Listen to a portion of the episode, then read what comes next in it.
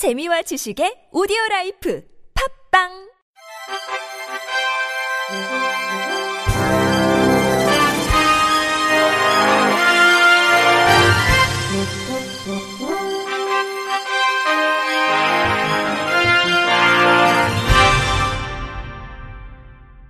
청취자 여러분 안녕하십니까. 7월 28일 금요일 KBIC에서 전해드리는 생활 뉴스입니다.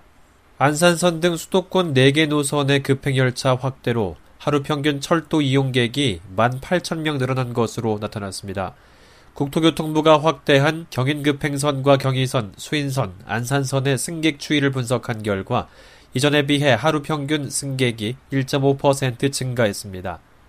경인급행선의 경우 급행열차 확대 운행 전보다 하루 평균 승객은 평일은 1.6%, 주말은 2.1%나 늘어났습니다.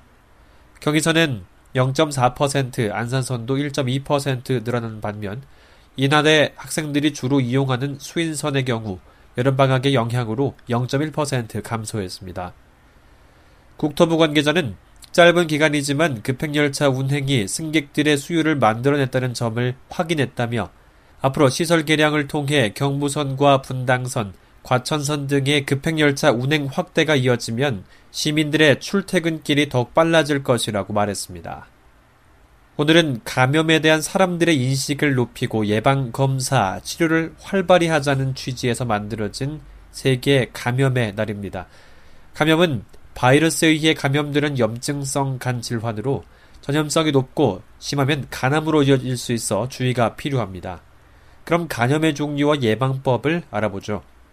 간염은 대표적으로 A형, B형, C형 등이 있습니다. A형 간염은 오염된 물이나 음식을 통해 전염되며 가족, 학교 등에서 집단으로 발병할 수 있습니다. 만성 간염으로 악화되지 않으며 현재 예방 백신이 있습니다. B형과 C형은 간, 경변, 간암 등으로 악화할 수 있습니다. 많은 사람이 간암의 원인을 술로 알고 있지만 실제 간암의 약 80%는 B형, C형 간염 바이러스가 원인입니다. B형, C형 간염은 오염된 주사기나 환자의 혈액 등에 직접 닿을 때 전염됩니다. B형 간염은 예방 백신이 있으나 치료제가 없고 C형 간염은 예방 백신은 없으나 치료제가 있어 완치율이 높은 편입니다.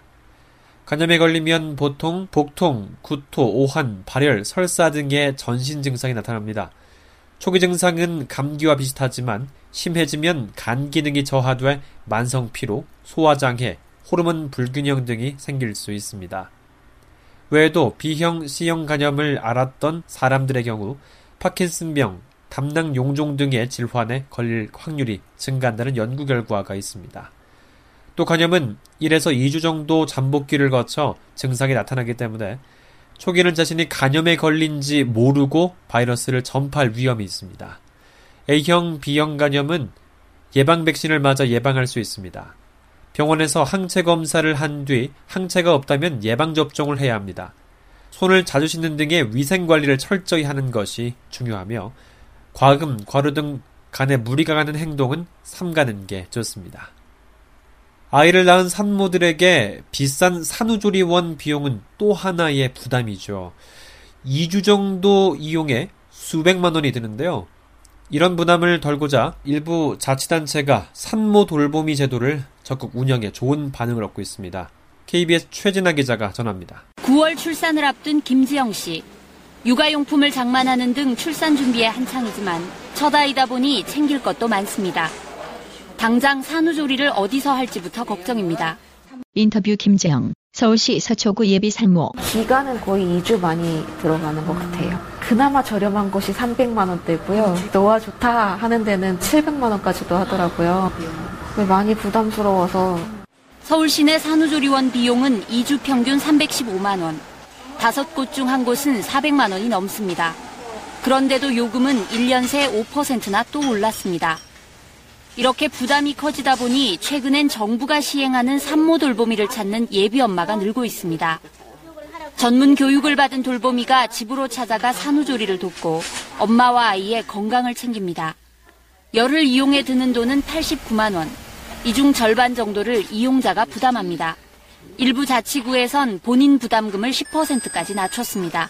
인터뷰 함현희, 서초구 건강관리과장 체계적인 건강관리도 되면서 동시에 비용 효과 면에서도 굉장히 도움이 되기 때문에 굉장히 호응이 지금 많습니다. 돌보미 인력을 늘리고 교육을 강화하는 등 자치단체들의 지원도 확대되면서 출산과 육아의 어려움을 나누려는 노력이 계속되고 있습니다. KBS 뉴스 최진아입니다. 여름 휴가철 해외 여행객이 가장 많이 쓰는 앱은 호텔 예약 서비스인 트립어드바이저와 저가 항공권 검색 앱인 스카이스캐너로 나타났습니다.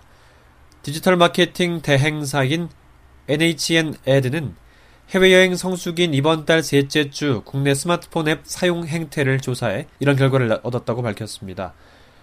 트립 어드바이저는 국내 누적 설치자가 144만 8천여 명에 달하는 것으로 추산됐으며 이번 달 셋째 주에 이 앱을 새로 설치한 사람은 17만 9천여 명입니다. 미국계 서비스인 트립 어드바이저는 호텔과 음식점에 관한 방대한 여행객 후기가 최대 장점으로 이 앱은 특히 4, 50대의 설치율이 높았습니다. 스카이스캐너의 누적 설치자는 127만여 명이고 이 기간 신규 설치자는 5만 7천여 명으로 추산됐습니다. 이 앱은 항공권 가격 비교 검색이 익숙한 20, 30대 사이에서 특히 높았습니다.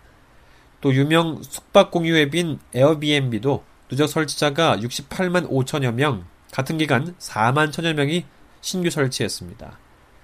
여행 경비 가계부 앱인 트라비 포켓도 누적 설치자 5만 4천여 명, 신규 설치 2천여 명으로 특히 이 앱은 여성 설치 비율이 70%에 달해 남녀 설치율이 업비슷했던 다른 3개 앱과 대조를 이루었습니다. K뱅크에 이어 카카오뱅크의 등장으로 인터넷 전문 은행이 양사 경쟁 체제에 돌입했습니다. 두 회사는 오프라인 지점이 없는 모바일 영업 방식을 공유하고 있지만 이용범위나 서비스에서는 차별 전략을 구사하고 있습니다. YTN 박성호 기자가 전해드립니다. 국내 1호 인터넷 전문은행 K뱅크와 2호 카카오뱅크, 모바일 영업이라는 공통점이 있지만 금리와 서비스 등에서는 차이점이 나타납니다. 두 인터넷 전문은행은 계좌 개설 방식에서는 같지만 K뱅크는 PC에서도 이용이 가능합니다. 상담 전화의 경우 카카오뱅크는 일부 시간대에서 대출 등의 제한이 있습니다. 자유적금은 1년 만기 금리 최대치가 2.2%와 2.5%로 달라지지만 정기 예금에서는 같습니다. 우대금리는 원칙적으로 없거나 급여 이체 실적 등에 따라 차별되지만 우대는 조건이 충족될 때만 적용돼 실제 금리는 낮아질 수 있습니다. 신용대출 한도와 금리에서도 차이가 있는 가운데 K뱅크는 현재 상품 판매를 중단한 상태이며 카카오뱅크는 신용도에 따라 금리를 다르게 매깁니다. 해외 송금은 카카오뱅크가 시중은행 수수료의 10분의 1 수준이지만 일본 등에서는 중개나 수취 수수료가 추가로 붙을 수 있습니다. K뱅크는 서비스 준비 중입니다. 카카오뱅크의 파격적인 해외 송금 수수료 인하는 시중은행에도 적지 않은 영향을 미칠 것으로 전망됩니다. YTN 박성호입니다. 끝으로 날씨입니다. 내일은 장마 전선의 영향을 받아서 전국이 흐리고 비가 오다가 중부지방은 낮에 차차 개겠습니다. 아침 최저 기온은 21도에서 27도, 낮 최고 기온은 25도에서 33도가 되겠습니다. 바다의 물결은 서해 앞바다에서 0.5m, 남해 앞바다와 동해 앞바다에는 0.5에서 1.5m로 일겠습니다. 이상으로 7월 28일 금요일 생활 뉴스를 마칩니다. 지금까지 제작의 이창현, 진행의 이창훈이었습니다. 고맙습니다. KBIC